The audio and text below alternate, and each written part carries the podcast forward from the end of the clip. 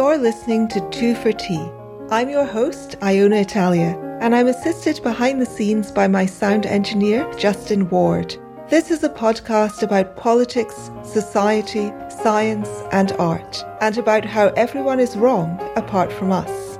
I hope to provide a forum for calm, reasonable voices from across the political spectrum and counter the current atmosphere of frenzied partisanship and hysteria. Welcome to the conversation. Hello, everyone. My guest today is Monica Guzman. Monica is the Director of Digital and Storytelling at Braver Angels, a nonprofit working to depolarize America. And as some of the regular listeners will know, John R. Wood Jr., who is uh, one of the um, one of the chair people at Braver Angels. I'm not sure what his exact title is, but one of the main people there uh, has been a guest on this podcast uh, twice, actually. Um, I talked to him about his own um, background um, in one interview, and I also interviewed him and Rod Graham about the um, the George Floyd um, protests. So um, we are big fans of Braver Angels here at Two for Tea, or I'm a big fan of it. And uh, Moni is also um, the she is the co-founder of the Seattle newspaper, the ever the newsletter, the Evergrey. Mm-hmm. Um, she has uh, served twice as a juror for the Pulitzer Prize she plays Dungeons and Dragons, which is probably the most unusual thing about her. And I was delighted to learn when reading the book that, like me, she likes dogs, hates cats, and she prefers Star Trek to Star Wars. um, and uh, Monica is also the author of the. Um, has is it out yet your book, Monica, or is it still forthcoming? It will be. It will be out March eighth, twenty twenty two. Okay, great. The currently forthcoming, if you're listening to this in December, uh, book, I never thought of it that way. How to have fearlessly curious conversations in dangerously divided times. So I invited Monica on to talk about her book. Welcome, Monica. Thank you, Iona. I'm really, really excited to talk to you today. Thank you. So I often begin these podcasts by reading a passage from the author's book, um, or asking them to read a passage, but authors seem to enjoy hearing other people read their books as well. So yes, I'm going to, I'm going to go ahead and read a passage for you. Um, and this is one of the, there are many moments like this in the book. There are a lot of, there's a lot of generalization in the book about specific techniques that you can use to create better conversations.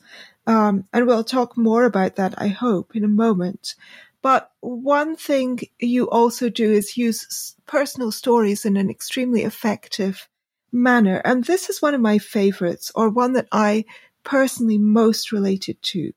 So you're talking about what you call attachments, which are things that pull on us and influence us to think of ourselves in a certain way and to feel that we should hold certain opinions and views, um, among other things because of who we are, because of our identities. You write, it's easy to see the influence of attachments on other people. They feel pressure to be Democrats because they're black. They feel pressure to be Republicans because they're religious. It's harder and more important to notice and be honest about the attachments that influence you. I learned this the hard way when my mom called me out on a big attachment, a bad one, that made me turn against one of my biggest values, telling the truth. The day after the 2020 election, and before I joined the staff at Braver Angels, I gave a talk at a well-attended Braver Angels event about how I'd watched the election results with parents who voted for the other guy. I talked a bit about our background, how we'd come to the US from Mexico, and how we were marking 20 years of being citizens that year. When Braver Angels shared a link to the video of my talk in their newsletter that weekend, they included this passage.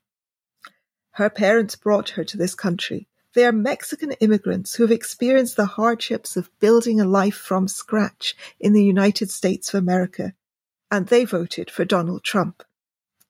As soon as I read that, I cringed. My parents did not experience hardships building a life in the US, and in my talk, I never implied that they had. As immigrants to a whole new country, my parents had a new culture and set of customs to navigate, sure. But they were a well-educated upper middle class couple in Mexico who were fluent in English and had the resources they needed to make a smooth transition. Their biggest struggle those first few years in the States was missing their friends and super tight-knit family. I didn't blame Braver Angels for assuming that we'd had the kinds of hardships Americans often associate with Mexican immigrants. Lots of immigrants from my native country do struggle. Loads. In a way too few Americans understand. Plus, it's not like there are tons of stories out there filling out the true wide range of immigrant experience. The stories of struggle get the spotlight, as I think they should. Now, honesty means everything to me, especially when it comes to people. I had nightmares daily in my beat reporting days, terrified that I might have misunderstood a key detail in that day's story or forgotten to check some lazy assumption of mine with the source. So after I saw the Braver Angels newsletter, I opened an email compose window and drafted a message to a friend at the organization, asking gently if they could delete their part about hardships. I moved my mouse cursor to the send button on the window, then moved it away. There's such a strong assumption out there that all Latino immigrants share an experience of hardship that it's become an expectation, I thought. Not to mention a big source of empathy for Latino immigrants who do struggle, who are some of the most vulnerable Americans around. Do I really need to stand in the way of that expectation? I asked myself. And doesn't it win me more empathy? A small crooked voice in me added, if I don't? What's the harm, really? If people choose to believe this one tiny little lie about me, isn't it better overall to let it go? Right then, my phone rang. It was Mom. Did you see the newsletter? She asked in Spanish, breathless. They said we struggled. We didn't struggle. Not at all. You didn't tell them we did, did you, Moni? Have you told them to correct it yet? You're going to get them to correct it and tell the truth about us, right? Moni? Moni! Okay, so you did actually call, you did actually um, send the email and ask them to make the correction, which they did. That's right. Uh, lovely story. Yeah, I I love that you read that. I wasn't sure where you were going to go, and I was like, "Oh, she went there. Cool." I I mean, I went there partly because I I felt that pressure myself many times. Yeah. Um, because my own personal uh, biography is very complicated. My upbringing is quite complicated, even my sort of ethnicity. Um, and uh, I'm a dual national, and I'm also um, half. Um, I'm I'm a I'm a dual citizen of uh, the UK and Argentina, and I'm also half Indian, half British, but the Indian half is Indian Parsi. It's, mm-hmm. it's quite, co- it's, and I've lived all, all over the place and I also didn't grow up with my parents. Mm-hmm. Um, so I've had a really complex life and I find it, I feel as though I have so many things to pick and choose from there mm. that I'm very tempted to just kind of lean into the identity that's most convenient to the argument I'm making or the sort of way I'm presenting myself yes, in any right. particular situation. Um, I mean, I'm much more likely to talk about my Indian and Parsi heritage because it's more quote unquote exotic, um, mm-hmm. here in the West. And, uh, and in India, it gives me a kind of sense of belonging. Mm-hmm. Um, and to just conveniently forget that my mother was Scottish. Wow. yeah. um, or, you know, and people are, because I'm very anti woke, I'm kind of woke skeptical, I guess. Mm-hmm. Um, I get a lot of people accusing me of being racist because I'm a skeptic about critical race theory. Mm-hmm. And it's very tempting to say to them, moi, a racist. I'm an Indian lady, you know, from a tiny right. minority group. There's my immunity. Um, but that's not really, it's not, it's true in a factual level, but it's not really true as, in, as to how I experience my life. Mm-hmm. It's just more convenient, you know, a shield. Yeah. Yeah. So, so I felt a bit called out when I read that passage. yes. I, yeah, I did. It was, uh, it was definitely one of the more vulnerable passages I wrote. And I, I go on to talk about some insecurities I have when I negotiate my Latina identity. and, you know, gosh, these things are so personal and close to our hearts. Uh, questions about who we are, how we're perceived, how we present ourselves. I mean, humans are social creatures. We're very good at making decisions in milliseconds about these very things. So we don't often we don't we don't often talk about the levels of intricacy and complication in that go into these decisions we make about precisely what you were saying. Which of my identities am I going to put on stage for this conversation? How about for that one? What about when I'm here or when I'm there? It it's like we choose which truths about ourselves to turn the volume up on and which ones to turn down. But we but why? And and what does that mean for the overall picture of how honestly we express ourselves is a really interesting set of questions. Yeah, I think that even when, as you say, you always try to be honest, and I also always try to be, I'm not sure if honest is the right word. I always try to be open, mm-hmm. um, maximally frank. And I kind of pride myself on that, but I also think it's rather difficult to do. Um, it's really easy to kind of become self-deceptive become sort of deceptive in your self presentation, even when you don't mean to. Yes. Um, yes. Absolutely. And for me, there's actually a sensation attached to that. I can start to feel something in my gut kind of twist and squirm when whatever I'm saying or however I'm presenting feels like it's ignoring some key part of myself. And I feel like it builds up uh, to a point of intolerance, and then I better fix it or I better walk away or I better I better figure it out. But but there's a little monster that kind of wakes up in me going, "Hey, hey. What are you doing?" Yeah, I yeah, that um I can relate to that as well very much. I mean, part of the problem is that people are, and this is something you discuss in the book, we are so inclined to leap to conclusions about the other person and you you talk about you use this lovely image.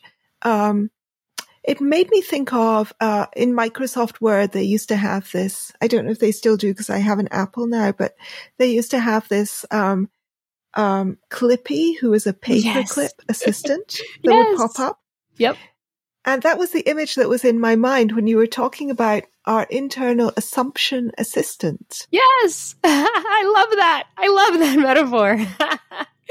yes, uh, the assumption assistant. You can't you can't give them the day off. They're always with you, and when you go up to a person, when you see a person, your mind will download a lot of perceptions you have about that person, and many of them will be assumptions. Uh, assumptions are sort of answers to questions you haven't asked yet that you choose to probably just believe for the sake of moving on with your life. You know doing the things you have to do. That assumption assistant, uh, I do picture in the book as sort of a, you know, little guy with a clipboard, um, just kind of following you around, whispering in your ear. And you have to be careful what you listen to. Th- those, those assumptions come at us all the time and, and we cannot turn them off. They are part of how we survive in this world. Uh, but they also can become part of what gets in the way of our seeing the world and the people in it for who they are. Mm, yeah, absolutely. I'm um so I I guess uh, the first question I wanted to ask you I suppose I already have asked you some mm-hmm. questions mm-hmm. in a sense, but the first thing I was wondering was, um, so there have been several books recently on this topic of um, polarization, how to have better conversations across political divides. And it's clearly a topic that's very much on people's minds. Um, for a lot of reasons that you outline, for historical and statistical reasons that you actually outline very clearly in your opening chapter. Um, and I have read a couple of the others. Um, I've read James Lindsay and Peter Boghossian's book, Impossible Conversations. Mm-hmm. Um, and also Buster Benson's book, Why. Are We Yelling? I enjoyed Buster's book much more mm-hmm. than Peter and James's book. And actually, uh, I talked to Buster on this podcast also. He is lovely. He's, he's wonderful. A, yes, he's, he's, he's a friend. He's just fantastic, and I love that book. Uh, I'm totally. People are always teasing me about my crush on Buster. Um, he's not single, which is one of the tragedies of my life. uh, Joel Buster. Yes. Um, but I um I wonder if you did you feel um I'm not sure what your process is, whether you read some of those uh read some other similar books before you began writing or while you were writing, mm-hmm. or if you've read them since and what you think um those books might be missing that you have been able to been able to express through your book or what angle is there that's that's that's that's not there in in those books. Hmm. In my process, I am a bit of a chameleon intellectually, and what I mean by that is whatever I'm reading kind of takes over my life for a while. so so suddenly everything I'll sort of see through that lens. And that's mm. really lovely in a lot of ways. I think it makes me a, you know, a skilled interviewer because I disappear into other people's stories. Um, it helps with my curiosity. But it actually while I was writing the book, I did not read other books because it would make it hard to access my own my own message and my own story and spirit. And so I wanted to put a real priority on trusting that what I had seen and gathered uh, and the lens that I would put on this is fresh and unique. And so let's bring it out. So that mm, that's the mm. process answer. Now, now when I look at it, I did read Buster's book, um, and um, and I I have um, Peter Boghossian's book on my shelf, and I've read a good bit of that one. And you know, Amanda Ripley, High Conflict, which is is a wonderful book. I haven't read all of, so um, I've I've sort of picked up you know bits and pieces of it, and I and I, I, I guess I'll I'll say this for me, for me, these questions about how you talk to people across the divide, why we're polarized, and what we do about it the the piece that I am trying to dig into very deeply and explore and bring out is that it's all people. I have a I have a, a chapter in the book that uh, begins with a quick anecdote about my my favorite movie quote, and it's from a classic French film.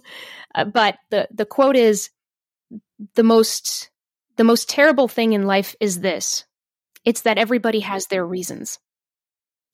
And so to me, there's something about, there's something very challenging about acknowledging that everybody has their reasons.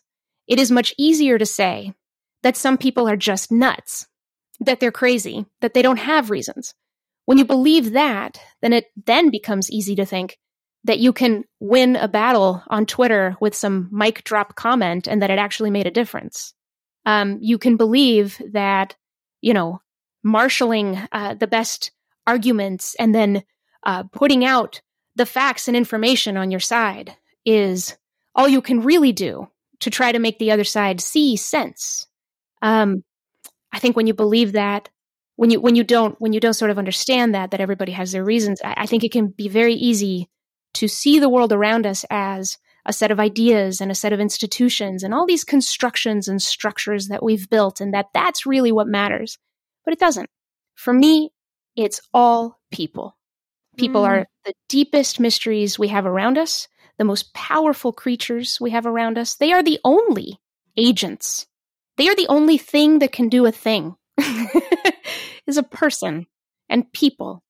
So the fact to me that we spend so much time not thinking about people and how they work and how they interpret the world and and trying to dig into that mystery and become more closely acquainted that instead we really we really go deep into, you know, kind of um, the the facts, the stories, the interpretations, the the convictions, the certainties, uh, you know, all these things. It's like all that is very valuable, but we have forgotten that this is ultimately all about people.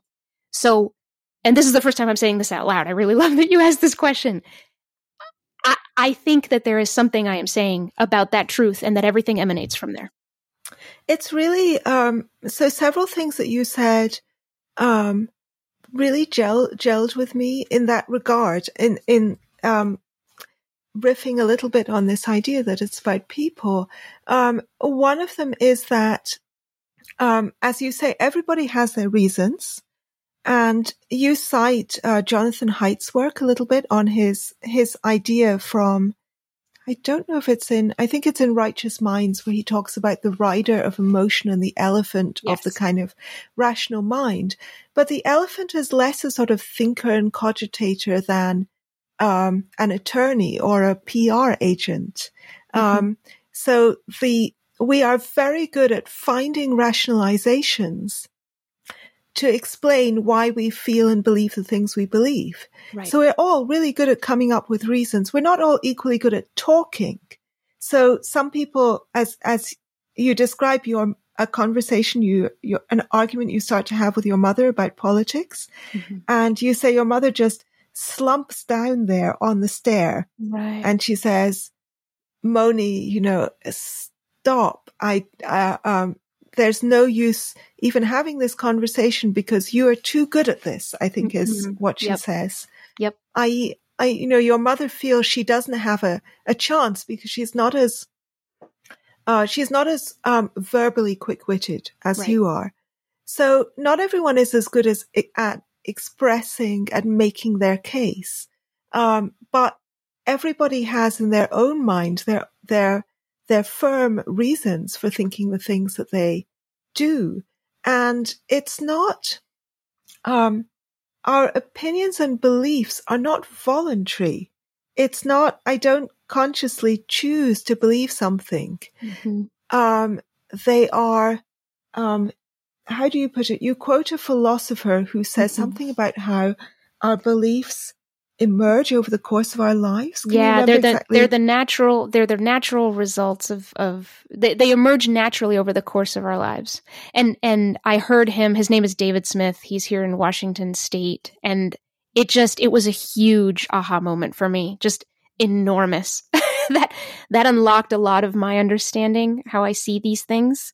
That um, you know, and and as soon as I started thinking about it, it made so much sense. I, I talk in the book about you know, I started to think, could my husband just go from adoring Star Wars today to deciding that he likes Star uh, Star Trek more tomorrow?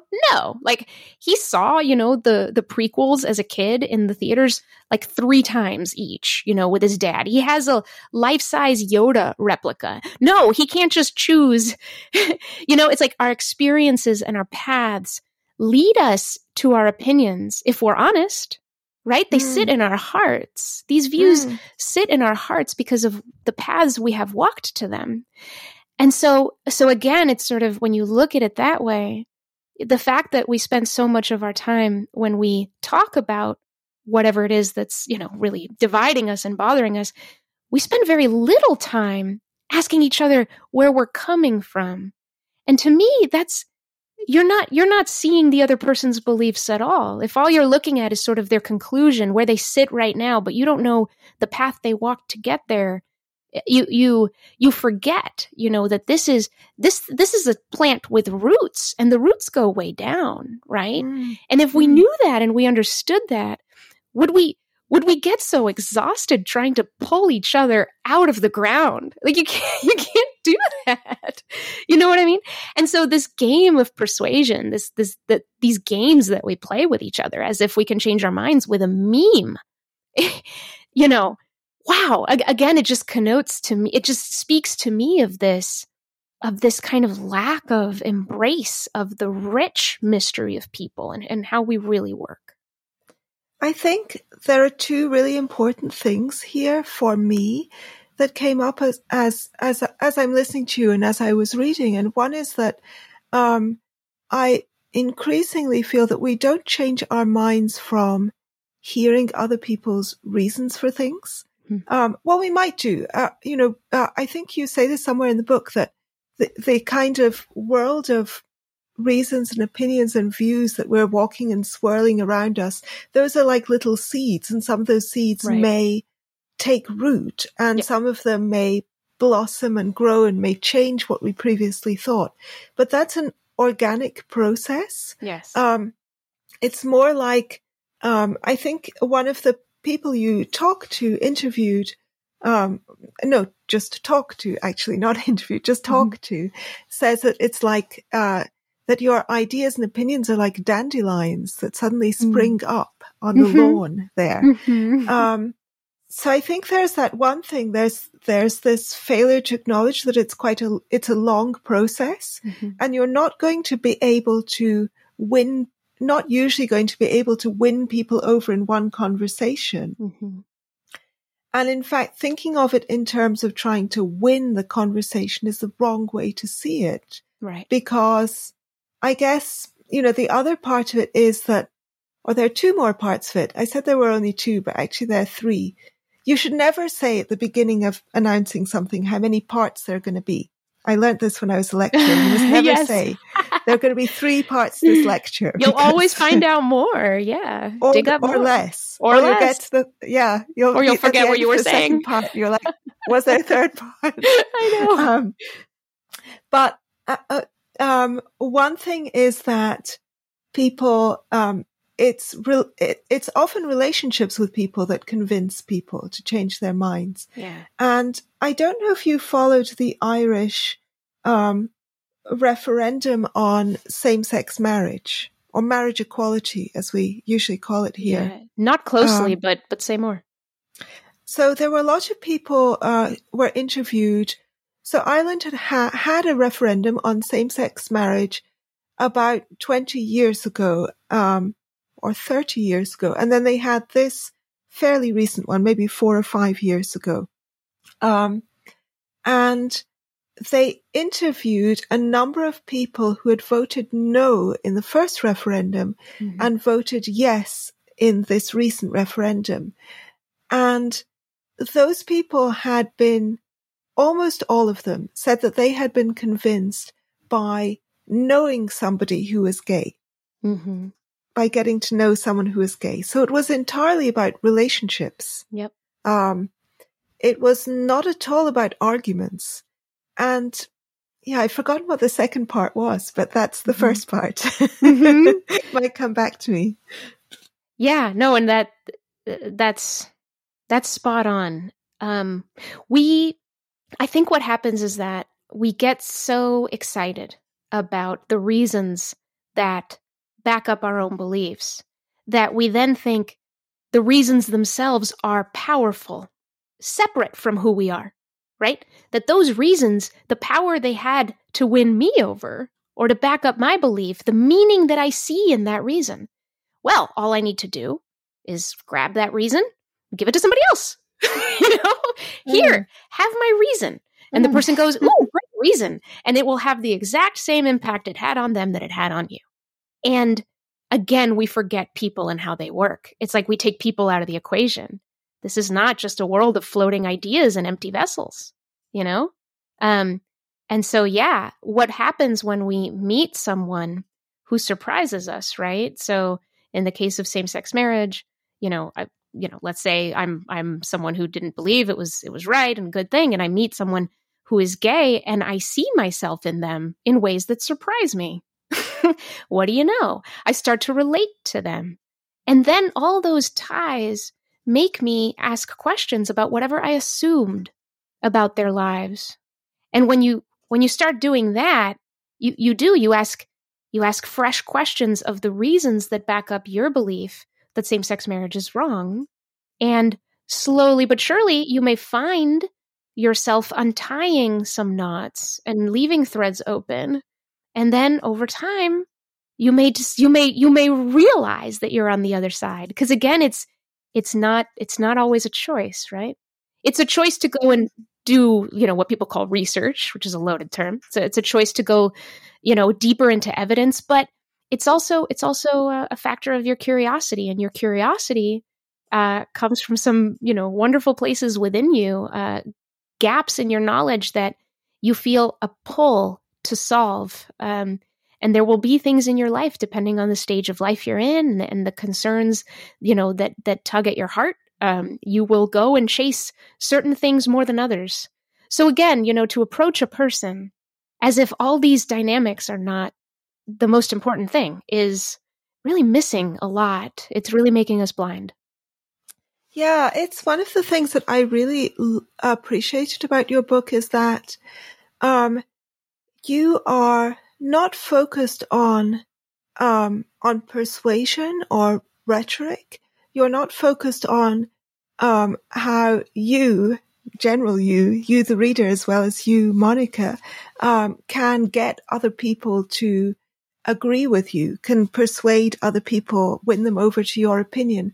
Um, but it's really focused on what you can learn from other people. Mm-hmm. So what you you advocate is asking the right kinds of questions, um, on really understanding why people think and feel the way that they do and just listening. And you posit as a reward for that just simply it enables you to learn more about the world. Um, mm-hmm. It's about satisfying one's own curiosity.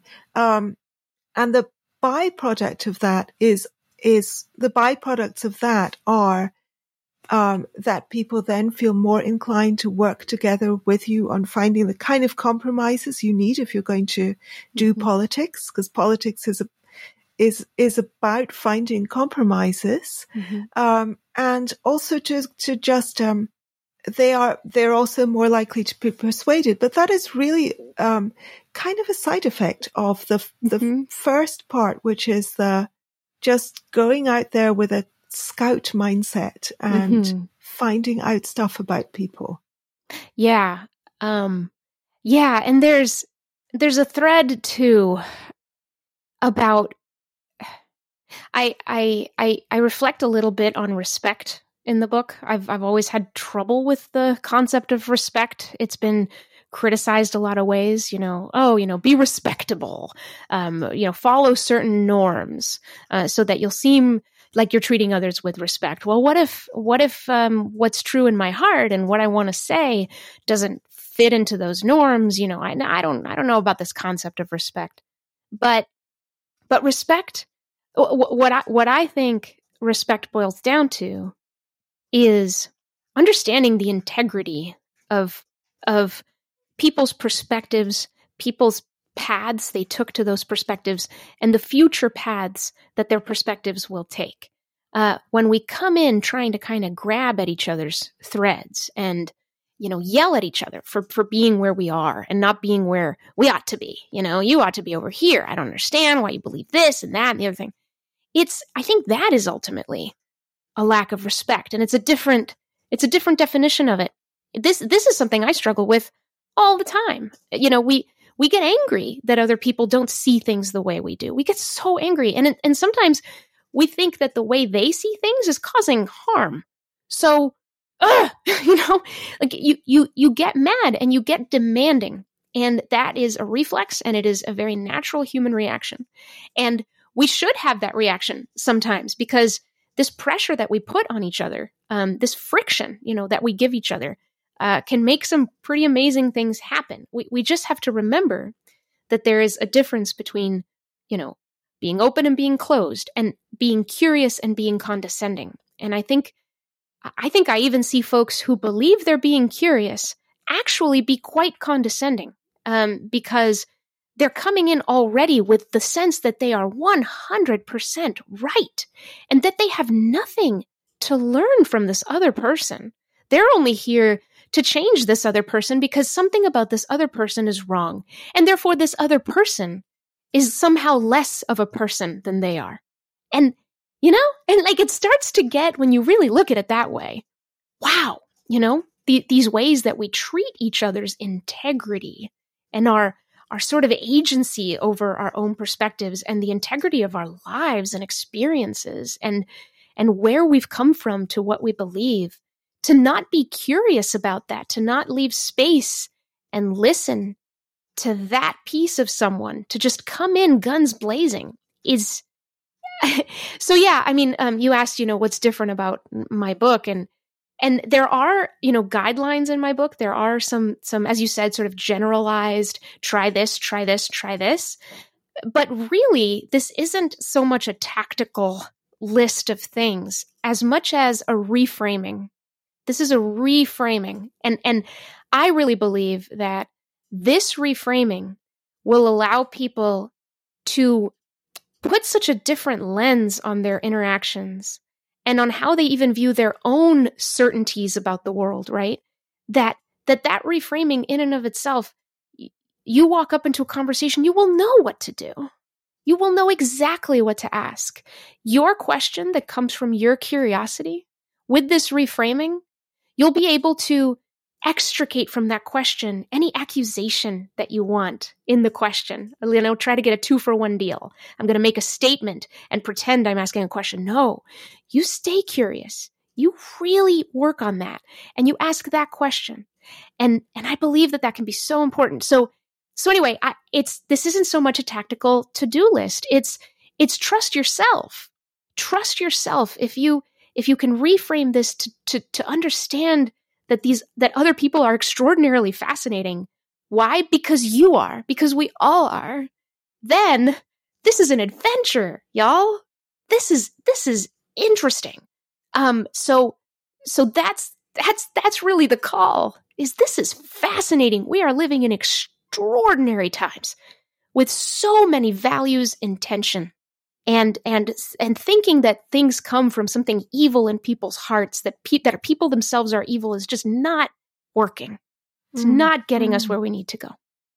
You give a really lovely example. So you talk about chaining, and you say, um, uh, you say that uh, if you when you hear that somebody, for example, uh, you hear a woman talking about her con- um, how upset or angry she is about looting in her town after the um, Black Lives Matter and during the the George Floyd summer, um, some of the looting that went on, and you immediately get angry and defensive and jump to the conclusion that she is a racist.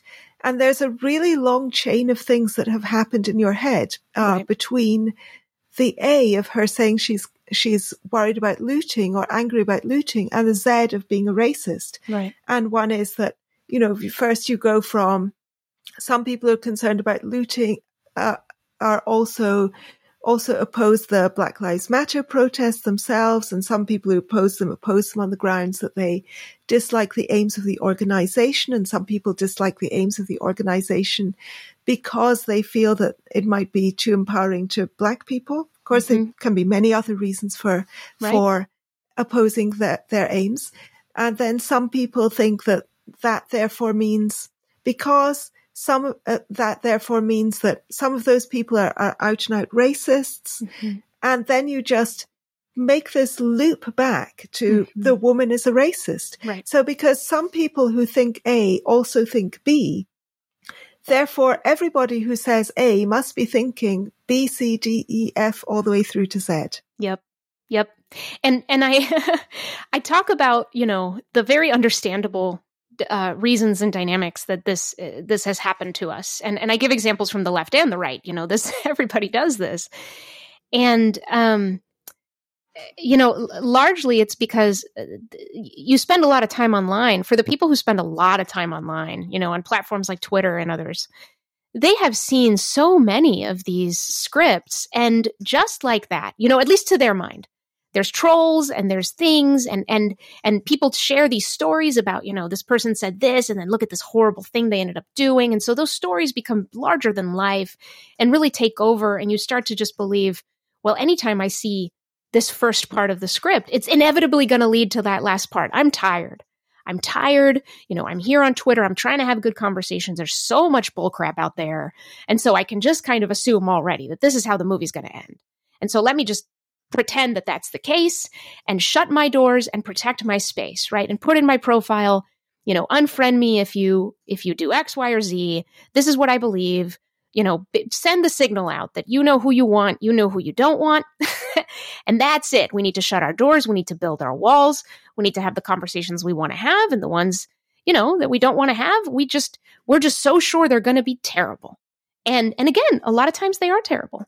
A lot of times they really are terrible. Um, so these platforms aren't helping us see the full, deep, rich mystery of people. All, all we're seeing is words on a screen with a little photo of God knows what, you know, and and some words that come from a real human being. But the internet is a non place that makes us into non people, and too much time mm. spent on there. You you really just eh, you know it, there's no people. There's just chains of ideas. So for my own sanity and you know for me to not get so exhausted and cynical on this platform, I'm going to need to make some quick conclusions so I know who to shut out. Mm. Anyway, it comes mm. from a mm. good place, but but uh, it's killing us. Yeah, you talk about the solipsism of it, of the internet, and it's sort of the opposite. I'm thinking now, um, as we're talking, this is occurring to me that it's kind of the opposite of the uh, genuine open curiosity that you um, that you urge us to foster. Um, mm-hmm. so you say we know. I mean, you know and I know when I'm asking a question and I'm not really asking it as a question because I'm curious about what the answer will be, mm-hmm. but I want to show off or I want to kind of insinuate something or I want to attack or I want to mm-hmm. put the other person on the spot or test them or, um, yeah. Uh, you know, and obviously I do do those things all the time when asking questions because I'm very fallible in that regard. But I also know when there's no curiosity there. I'm mm. asking a question, but I'm not really interested in the answer because I already right. have the kind of, I think I have the answer I need in my own head. Yeah. Um, and in a way, the social media world fosters that not be, not just because of trolls and things, but because, um, it's a world that we're able to create for ourselves yeah. that we need only encounter uh, the people online who we've chosen to encounter. Um, we can only read the things we've chosen to read.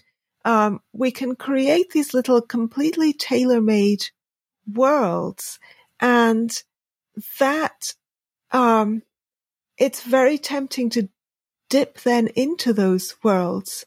Um, but it's also very empty. I mean, I really worry about this for myself and mm. other people how much time we spend in the virtual and how little time we spend in the real world. Yeah, right, exactly. And um, uh, one of my good friends, Julie Pham, who I mentioned in the book, she she is one of the most curious people I know. She makes it part of her life practice. I have amazing stories about how she does that, but but um, I was getting curious about why she's so curious with her and asking her, just peppering her with questions one day about how she came to this. And and the the line that really stuck with me that she told me was, you know, I think I just like to surprise myself. and and I loved that. Um me me and my husband have two kids and uh, both times we chose not to know the gender ahead of time. And some mm. of hmm. our friends were just like flabbergasted. Why wouldn't you want to know the gender? And it's just it's just like surprise surprise in general is fairly uh, endangered in some ways in our lives because because thanks to technology and so many efficiencies that we've built into it, um, we really can predict quite a bit. Uh, and so we choose to because it means that we can plan better and get even more efficient. But, but surprises are so great because we may not have built up our defenses against them, right? They, they might just arrive and knock us sideways and challenge us in, in some in some cool way that really sends us in a new direction. We don't know. And to be open to that is to be vulnerable. And why be vulnerable in such a scary world? Mm-hmm. yeah.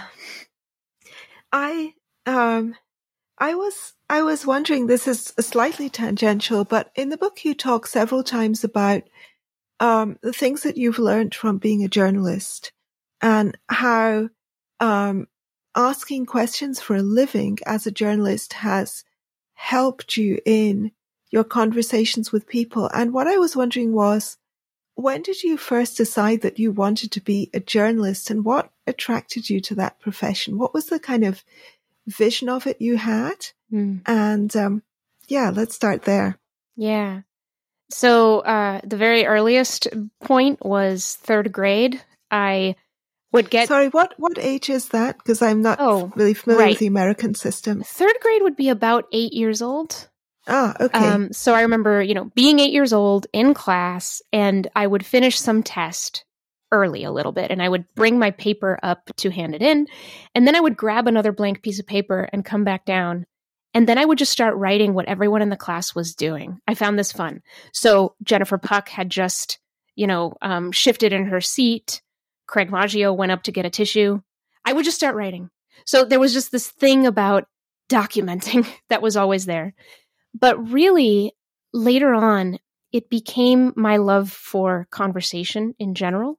My parents, who have the opposite politics of, of me, which is covered uh, quite a bit in the book, and then me and my brother, around the dinner table, we would just talk and talk and talk and talk and talk about all kinds of stuff. Uh, and we'd go in all these surprising directions and we'd get heated because we have a very unfiltered family. And so you, you always know where people in my family stand. No one hides very much, very well. So, you know, unfiltered, open conversations. And then journalism just seemed to me like, oh my gosh, I get to go. Wait a minute, hang on, you know, hold the phone. I get to, you're telling me I can get paid to go and talk to people, learn what, learn stuff about them that's really interesting, interesting enough uh, to believe that others want to know. And then I I have to learn those things, you know, well enough to understand them at a deep level, and then I and then I communicate those ideas to others. That's that's the job. like, really? Oh, yeah, let's do that. And then my very first uh, internship was an unpaid internship at New Hampshire Public Radio, and there was a night where I was interviewing the owner of a small independent movie theater that was screening my big fat Greek wedding. And I was doing a feature story about independent cinemas in New Hampshire. And I was still like a pipsqueak, very green, very nervous. But there was a moment. I had planned to be there, I don't know, like an hour, getting some radio stuff from people coming out of the theater and then talking to the owner for like a little while and then going home.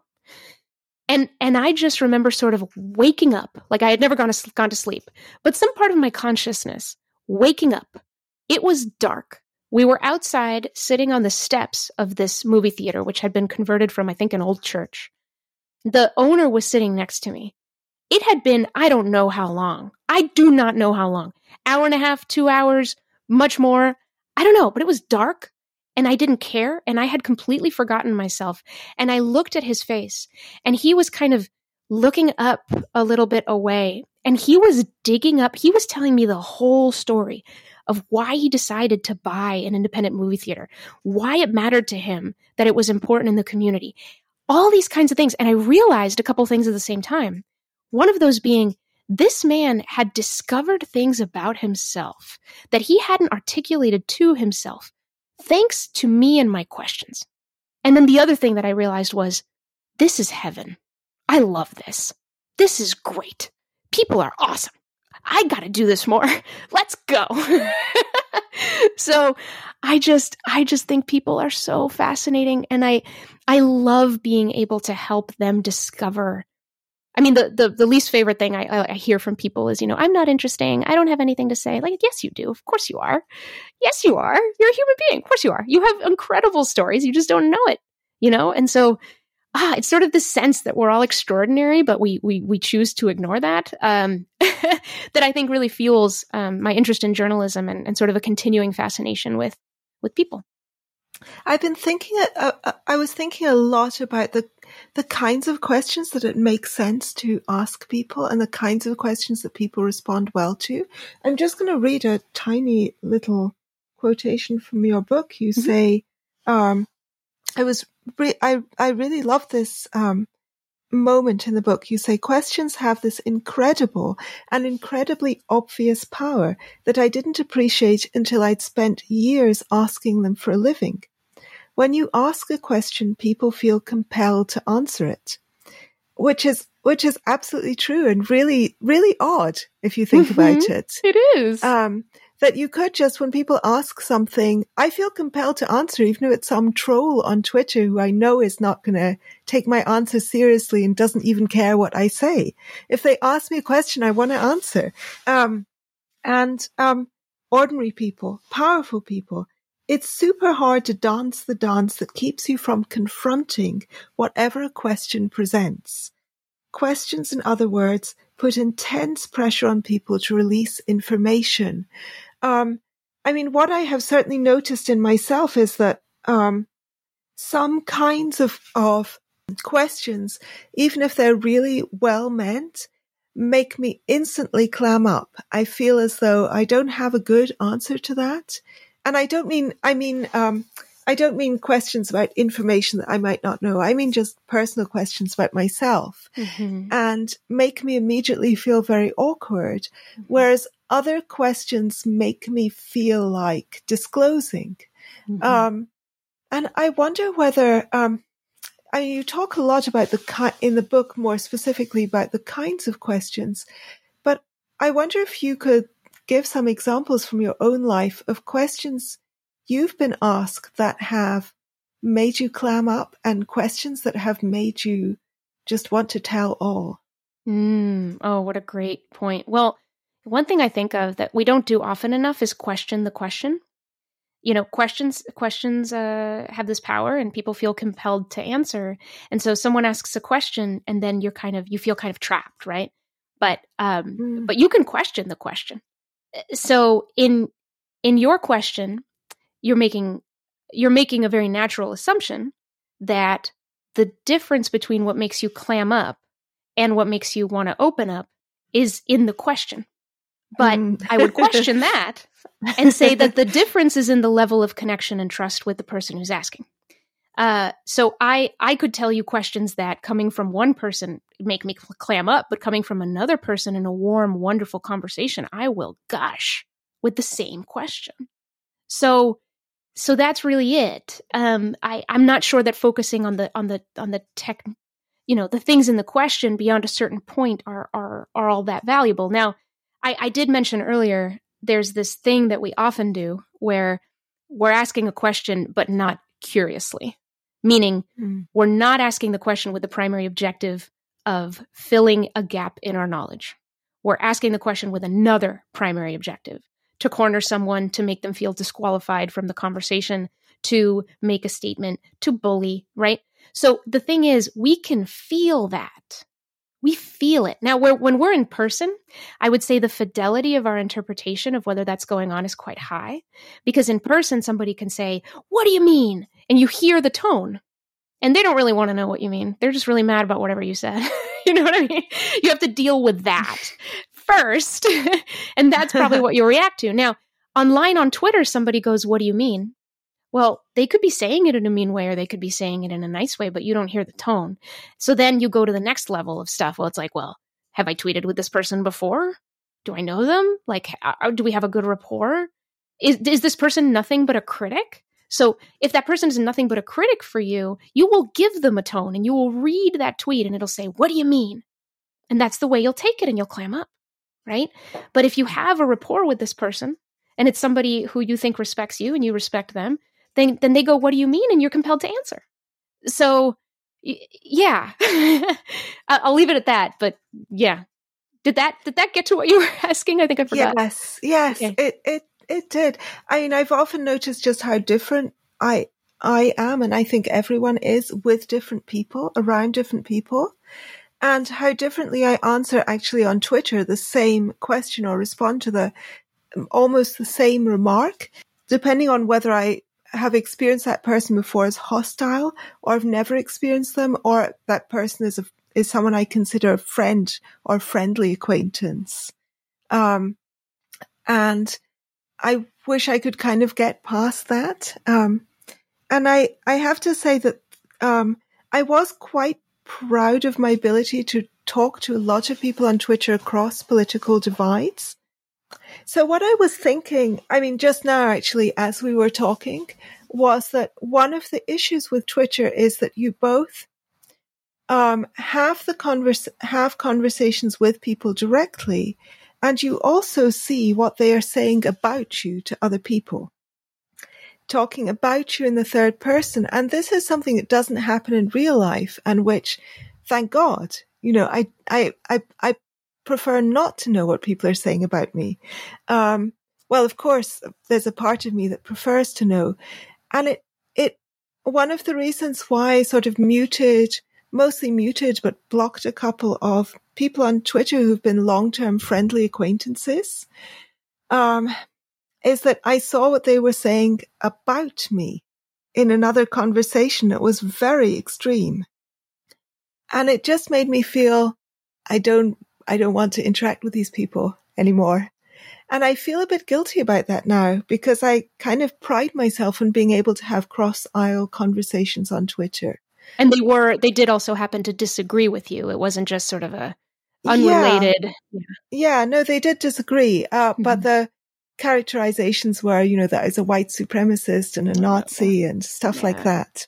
And, yeah. Um, yeah. I mean, one of them said I was literally and metaphorically in bed with members of the far right, which was oh a really goodness. strange thing to say. Mm-hmm. Um, and so I think this is, this is a really weird function of Twitter. Not that people say bad things about you or that, um, you know, you have difficult conversations with people who disagree, who say bad things to you, but that there can be this absolute mismatch between what it's like talking to someone and what they what it's like talking about someone. Right. And you don't usually see both of those things at almost the same time. Right. But on Twitter you do, and it's just too disorienting a reaction. And I still think those people are perfectly good people. I think they just got kind of carried away. Yeah. But I also, it upsets me too much. It makes me feel like, okay, I just don't need that in my life. It's yeah, and it's, that's the thing. I mean, I think you just you just kind of got it right. Part part of I think respecting respecting people and their integrity to make these choices is that people make these choices, and it, it is too much, right? I mean, it's completely understandable and relatable.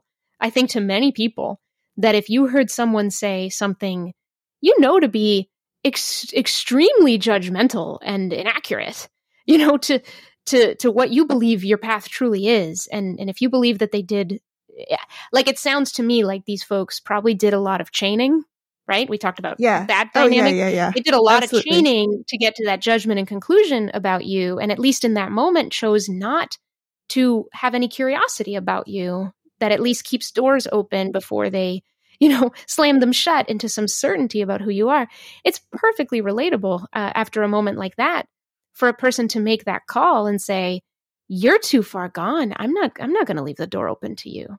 So, you know, that, that's really tricky. And that's one of the hardest questions I get about, uh, you know, that's sort of sitting in the background of this whole theme is wait a minute, do you expect me to talk to, you know, and then here comes the list of people that it seems like insane to talk to. Should I talk to someone mm. who believes I shouldn't exist? Should I talk to someone who you know, yeah, who who believes this thing that is that has to be evidently harmful. Should I should I talk to you know, aren't there ideas that should be completely off the table and all of that? And and those those things are just they're such a personal they're such a personal decision. And the same way, you know, that people kind of arrive at their opinions, well, they arrive at their set of criteria for what kinds of conversations they they want to have. Um, you know, w- w- one way that I think of uh, my objective in the book, such as it is, is um, is I'd like to persuade people to be one level more curious than they are. Mm, so mm. I don't need everyone who's very closed to suddenly be very open, or at least I'm not. I'm not demanding that because that's silly. you know, that's yeah. a big. That's a big, big ask overnight without me knowing who you are you know what i mean? Like i don't know. But but um but if you are very closed can you be level 1 open? If you're level 1 can you be level 2 you know um can you can you take that one step? Can you cross a small bridge? Because again it's it's not the the unrealistic goal would be let's all wake up tomorrow morning and we're zen like you know open like totally cool and confident able to talk about anything with anyone. No that's that's just not possible.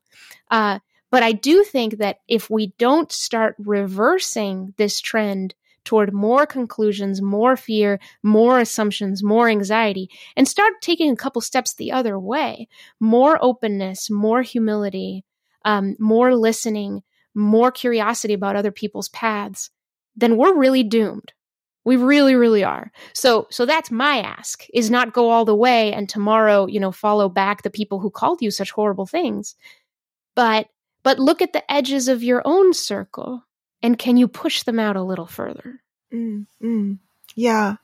I think it's, I, I mean, one of the things that I um, I guess this is not exactly related to what you just said, but it's it's related in my mind. I'm not sure if I can I can kind of make the connection clear, but you talk about um, opinions as being a sort of snapshot.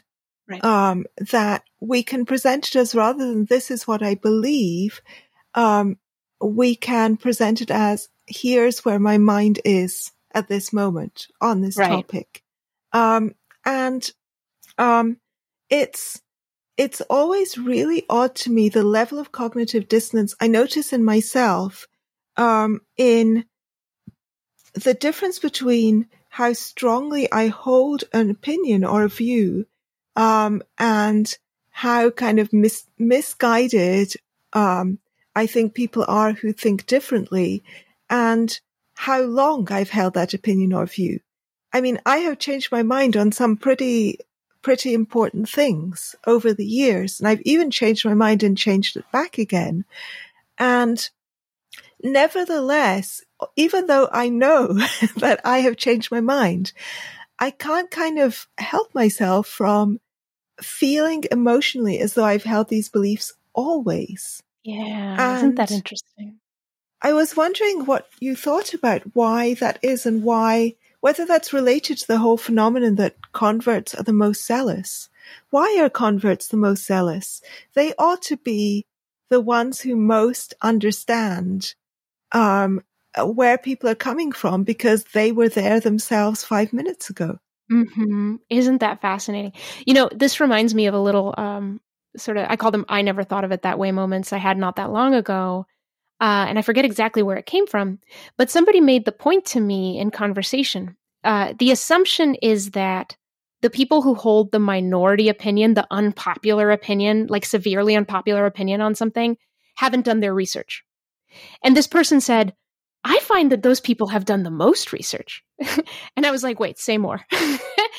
and and he said, well, they're constantly being attacked for the opinion they have.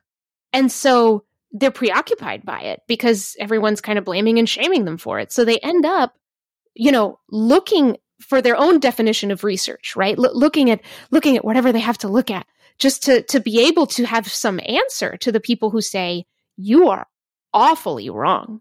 And if they don't have some answer, well, gosh, I mean, their life is just being punched all the time, right, by other people. And I thought that was so fascinating. So, what you're saying about converts or zealots, you know, if you had to make that transformation into a whole new way of being, you probably also had to kind of kill your last your last iteration of yourself. You had to you had to leave some, you know, with really big things that you change your mind on, right? Like big changes in your religious beliefs, for example. That these things are painful. And so to have to go through that pain to be willing to go through a pain of a big transformation on a big issue. Uh, you know, because you're compelled, uh, you, you, you need to do it. And, and then you need to somehow explain it to everyone around you. Well, you're going to be doing a lot of thinking about it, probably more than many others, right? Who have held their convictions their whole lives, never had them challenged. You know, everything's hunky dory. So yeah, it, it, makes a lot of sense to me. Um, and, and going back to what you were saying, uh, about, you know, opinions as snapshots, you know, you bring up a really interesting point, which is that our deeply held opinions will never feel like a snapshot, you know, and, and they shouldn't, and they and they won't. Um, what what I what I suggest is that if we take our language in conversation and use language in such a way that it allows us to hold our beliefs more loosely just in the context of the conversation. That's it hold them loosely in the context of the conversation. You know, why? So that they can play, so that they can explore, so that those attachments that we began this conversation talking about don't have quite such a grip. So you see the spaces between things, which we normally don't see. A conversation with another mind is an extraordinary opportunity. It's a beautiful opportunity to put a fresh perspective on yourself. It's risky and it's scary sometimes, but I think what people don't always realize is you still are in control. You know? You know how there's that fear that if you listen to someone else, you must endorse what they believe? Hmm. I mean, I think that is the problem. That belief is the one that I want to quash. I mean, that belief is what's killing us. Uh, we we can't we can't continue to think that. You know, that we are that we are somehow that what like that weak that that that sort of no that that's not how this works. You're you're still in control. Can, can you can you have the level of curiosity and maybe a little bit of courage? Just just to be in conversation and to look at ideas and to understand that they are separate from people and to play. And and look like like you said our deepest convic- convictions are deep. Their roots are deep. They're not going to change in one conversation. What are we afraid of? So I don't know. I kind of come back to that too. It's like, what are, what are we so afraid of? Mm. Aren't we afraid of finding out that we're wrong?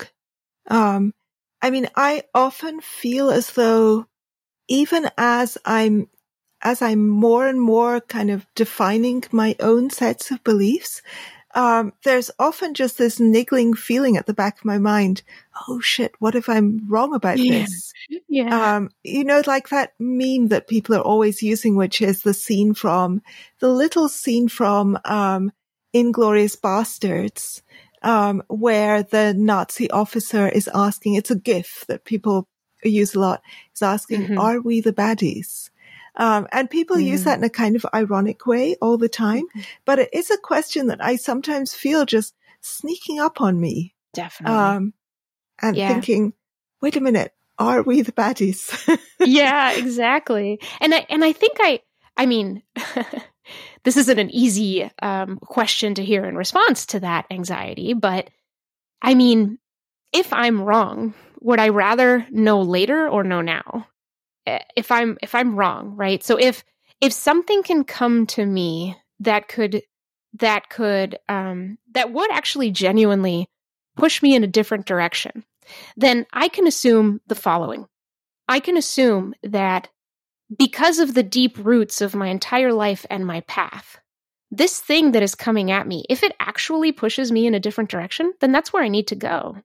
That's where I need to go. Now, right? Because we're not so, we're not so flexible, right? That someone handing me their reason for believing something awful is, is suddenly going to transfer that same belief to me just because they handed me that reason. Mm. That's not how this works. So if, if someone hands me a reason and it does have an impact on me and I realize that my conclusion was wrong, well, good. Then that's what yeah. needed to happen. Well, yeah. good. You know? So, um, but of course it's like we have a certain sense of pride and we we bring our opinions and our convictions into conversations with each other it with this sense that if we are wrong we should be ashamed of ourselves and that if we are wrong we are weak and that if we are wrong we are not worthy and we don't matter. And so these are the things i think we need to that attitude is incorrect. That's where we're wrong right? Like in my in my mind is like a shame about changing one's mind. I still remember uh, the campaign with Mitt Romney back in the day. What was it? The flip flopper, right? Like we have these models out in the world that if you if you're a politician and you flip flop and you change your mind, right? People don't trust you because well they want you to stick with your convictions that they mm, happen to share mm. with you. It makes perfect sense in the context of politics. But what we do is we take those lessons from places like that, you know, where it kind of makes sense that people would feel that way and we apply it to each other. And if you change your mind, it's so funny because we want each other to change our minds, but at the same time, we think changing your mind is weak. So what are we doing? you know I mean? Like, how does that make any sense? Like, we can't have it have both ways. Um, so I don't know. Plus, it, it, it, leads to something truly awful that happens all the time, which is that people are actually impacted by what other people are saying, but will never admit it. Mm. You know, yeah, I think they will admit it eventually. At least I will. This is what often happens to me is that in the heat of the fight, I'm not going to give an inch. Um, and right. then, uh, you know, um, I gradually start to have doubts. Oh, what if there is something in what that person is saying? Yes. And, um, that can go all the way to a complete change of mind. And yes. the change of mind might be years later though. And the person never gets to, it. so you, you very rarely get to kind of win, quote unquote, yes in the moment. You don't exactly. get, if you're looking for that kind of victory, it's very rare.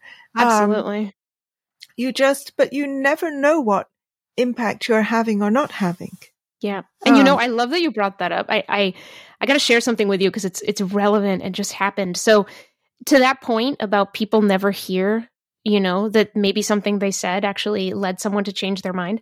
I recently changed, very recently, like in the last week, changed my mind about something pretty core to my beliefs about abortion. And as soon I was driving in my car when I realized, oh my gosh, I've I now believe something different. Oh my gosh. And it was a result of a conversation with uh with April Cornfield on the Braver Angels podcast about abortion, plus a conversation with my mother, who is very pro life, after she had listened to that podcast about abortion. Plus, I think one more conversation uh, with someone I forget. And then I realized I changed my mind on this one element, and I could get more specific. I think that's that's okay. But anyway, and the first thing I wanted to do was call April, and so I did. I called. I, I was getting to where I was getting to, and I was okay being a couple minutes late. And I called April, and I said, "I just want to tell you that that question you asked me on that podcast has been sitting with me, and that I just realized I've changed my mind on it. And she was like, she was floored. I'm so glad you told me. I have no idea. wow, really? Like, yep, here's why. Here's the path that I followed of that idea, like the little trail that I think it took in my mind, and this other conversation I had, and this other one. And I've decided that actually, you know what? He, this is where I am. I'm here now. Uh, anyway, it was a really cool moment. And I realized I want to do that again. I want to let people know when they've when they've impacted me and I want to do it with excitement instead of shame. Oh yeah. So I'd like to um, uh, just ask you a couple of questions mm-hmm. um, mm-hmm. about that people have asked um, on Twitter. Uh, mm-hmm. Uh, there were two questions which I thought were rather good, and I'm interested in hearing the answer to myself. Um, the first one is someone asks, um, "Are there are there any guests you would refuse to have on the Braver Angels podcast and on what criteria? Mm. I I think so. Uh, but I mean, there, there would be guests that I would I would advocate against having on the podcast, but then I would have to have conversations with my colleagues at Braver Angels and listen to them, right? And then together we would come to some understanding. Um, sometimes I get that question in the form of are there ideas, right, that you think are just beyond the pale and people who hold those ideas should never be listened to. And that's where I'm like, no. Cuz cuz for me, for me again, I put people at the center, not ideas. Um, mm-hmm. and in my mm. career, I've interviewed people who have done and have believed some very unsavory things. Uh, but my job is to help society understand itself and not listening to people who have done unsavory things uh, sort of cloaks some pretty important part of society. So I, I don't really believe in that just on principle. Um, but but yes, I you know, for the Braver Angels podcast in particular, and again, I do not speak for, I am not the authority on the podcast. It's a collaborative effort. So I want that to be clear. Uh, but for something like the podcast, I think that a person that I would be very hesitant to have on is someone who has a demonstrated history of uh, hostility and and uh, toward other people of different beliefs. Um, I mean, like demonstrated raw, rash, so much hostility. Um, mm. You know, um, but even then, I, I don't.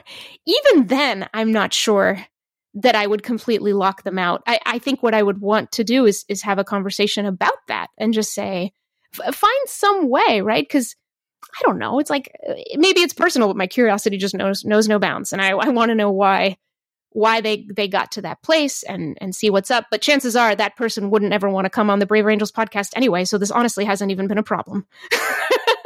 right. You know what I mean? right. Yeah. I think I, I like that. I like that kind of openness. Um, I mean, I'm a very strong believer in free speech and mm-hmm. I'm not just a believer in free speech because I, I, I do think that the marketplace of ideas works on a very long time scale, not mm-hmm. on a short or kind of medium term time scale. Um, but also because I just think knowledge is good for its own sake. Yeah. Um, uh, yeah. you know, there, there are risks to freedom and risks to knowledge, but it's just, it's just a good thing in itself to know what's out there and to hear yeah. people. Yeah, and I and I do want to add, you know, one level of complexity too to that answer is, you know, media as you know is about what's interesting, right? It's about uh, most most media folks who know what they're doing or you know try to learn uh, wouldn't produce something that they think just serves no good purpose at all. Uh, so you know, th- there's also kind of like, gosh, it's it's hard to name an example without without then inviting f- listeners, you know, to download in their minds all kinds of things that I can't really see um, and and sort of contend with. But so maybe I should keep it in generalities. But I, I can imagine all kinds of you know, we at Braver Angels, we we look at the divide, right? And we're trying to have conversations across that divide about very tough issues. So we had a debate about abortion. We have a debate about sex work coming up. We've had debate about vaccine mandates, you know, all the tough stuff. But we do it about the tough stuff that is truly at a at a big, thick fault line in society, where there is a lot mm-hmm. of people on one side, a lot of people on the other, right? I don't see us suddenly getting really curious about something where there's just like a handful of of people who believe something that then everyone else, you know, you know what I mean? Like there is such a thing as true deviance to me that just becomes like, no, we're not going to interview someone who thinks they can jump off a roof and fly. You know what I mean? So like, are there some beliefs that that you know many would say are just completely immoral and fall into that category for us? Yeah, I think so. Um, yeah, if there, there, has to be like a good reason why it's part of the divi- a divide that we need to understand better and and they're big ones and they're big tough issues in that and we can't shut the door to that.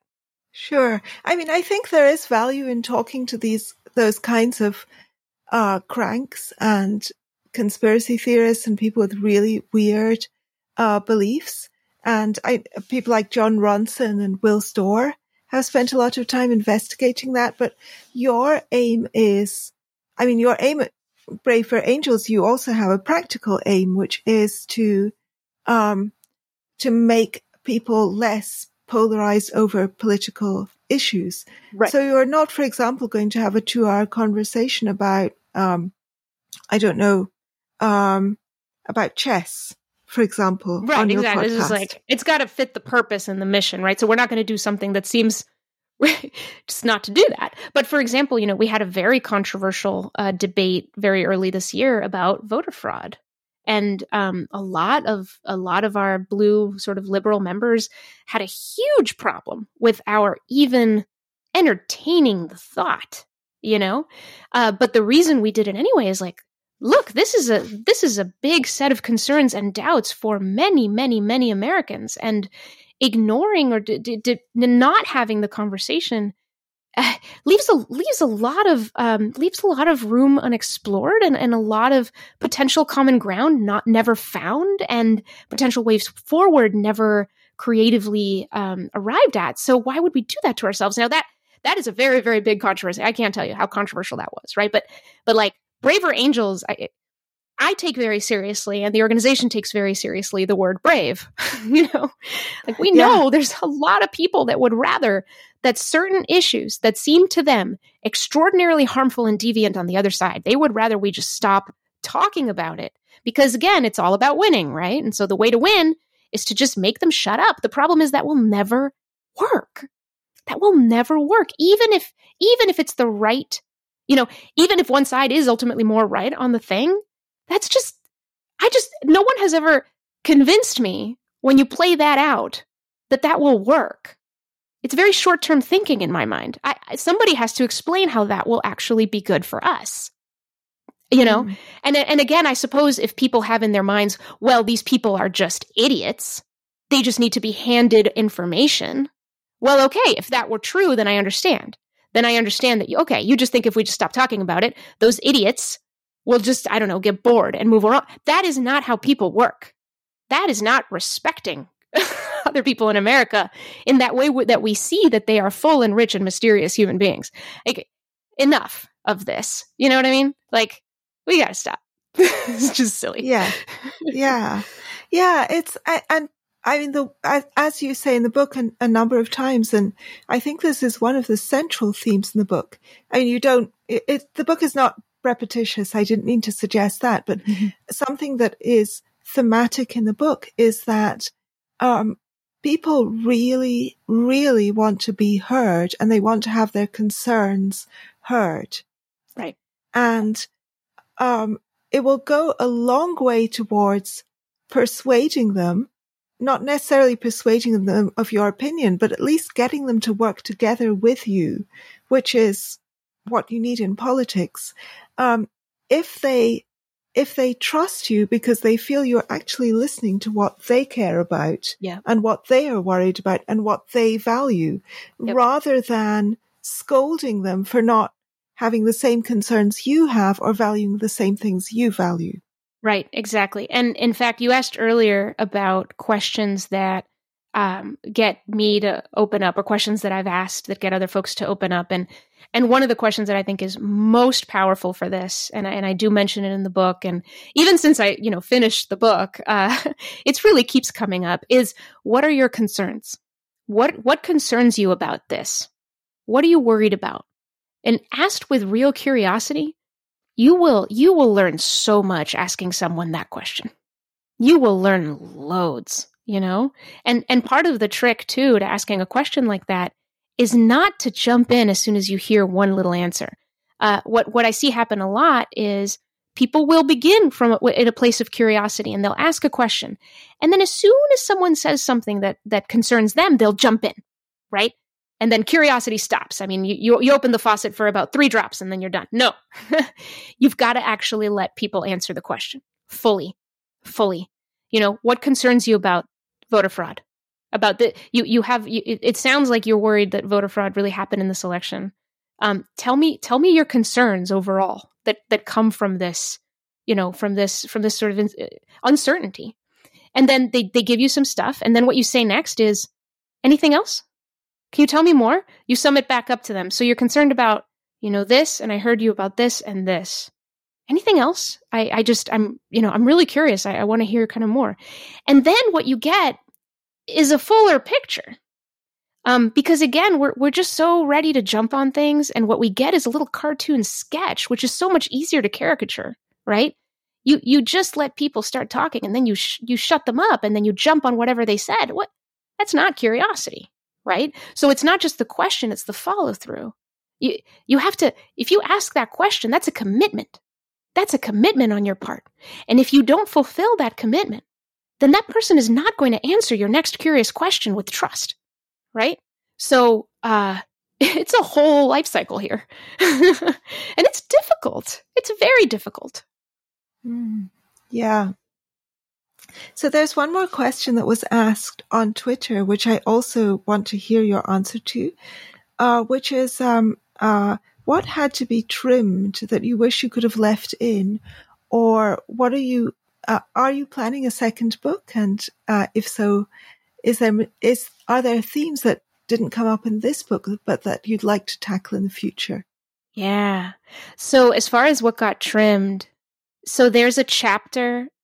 Um, it's it's probably my favorite chapter. It's um, it's heavy uh, on storytelling, and it has to do with uh, a very impactful trip that I helped organize where about 20 Seattleites went down to a place called Sherman County, Oregon, a very rural county in Oregon, and how the trip happened and why.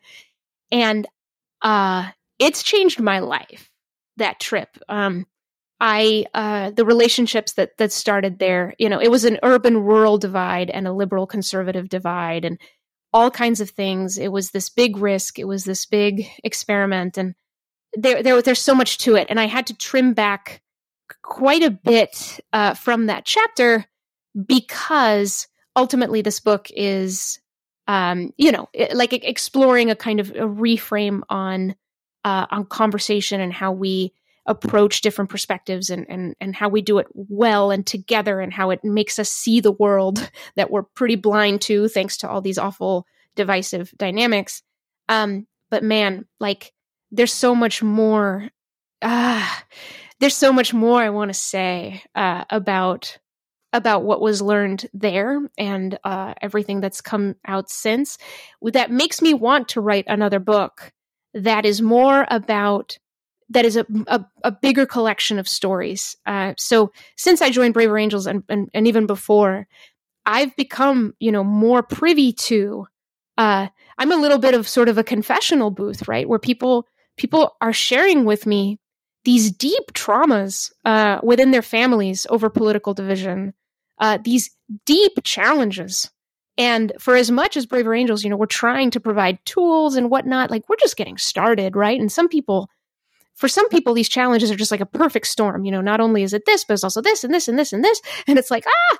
And and what I've what I've um, really become inspired by is there are so many people around the country who, instead of feeling helpless or resigned, are doing something right? And maybe it's through Braver Angels tools or maybe it's through something else, whatever, but they bring it to their lives and they make a difference and they have an impact on the people around them. And again, these are quote small stories. They're not happening at scale. They're not viral on Twitter, so no one knows about them. But they're there and they're incredible. They're extraordinary.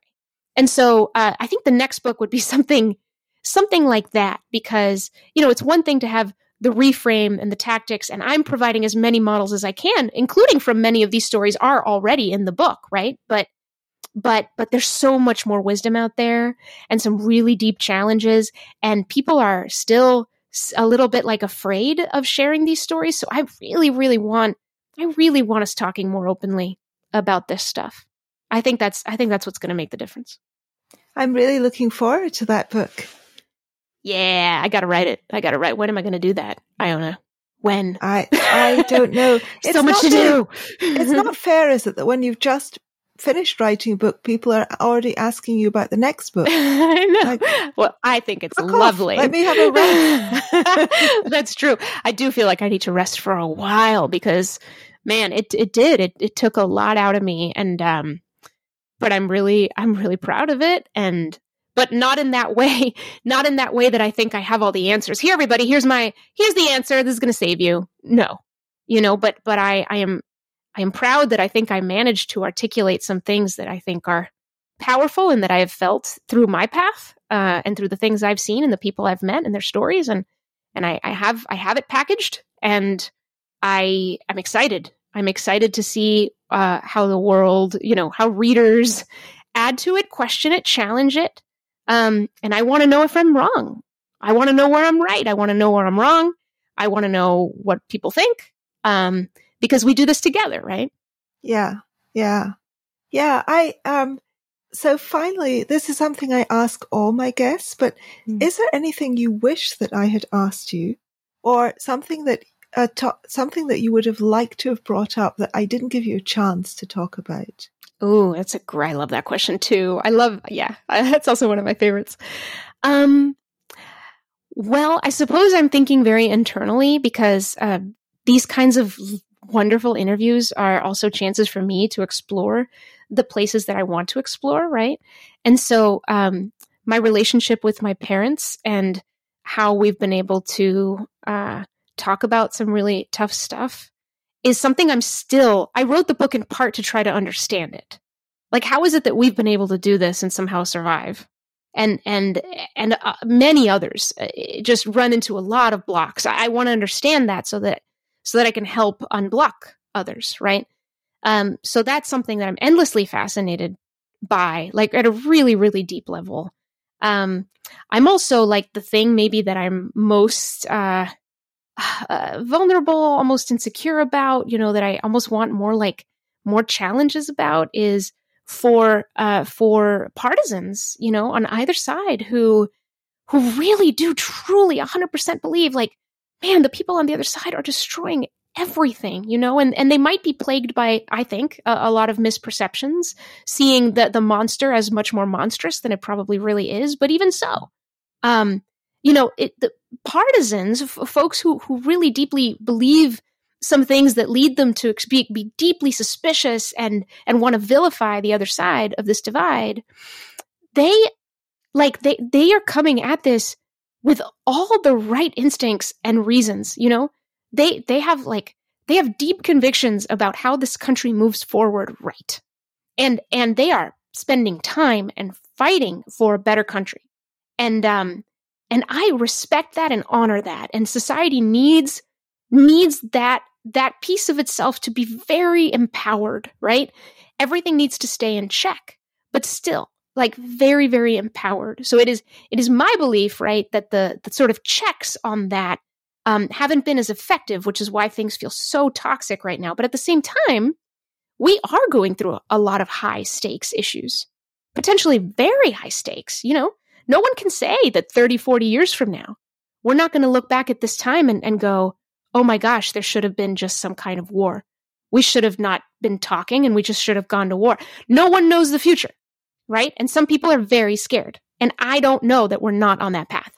So anyway, so I, I'm still, I'm still wrestling with, um, I guess I'll leave it there.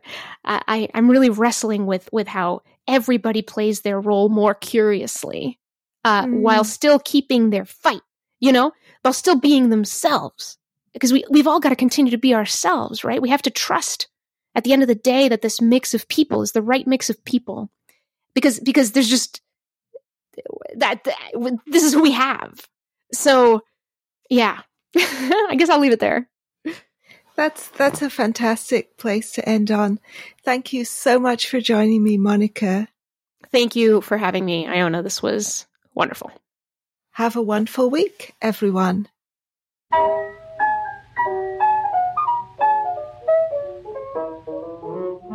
Thank you so much for listening to Two for Tea. Your patronage helps to keep this podcast alive and flourishing. Your support means the world to me. Stay well, stay happy, and have a wonderful week.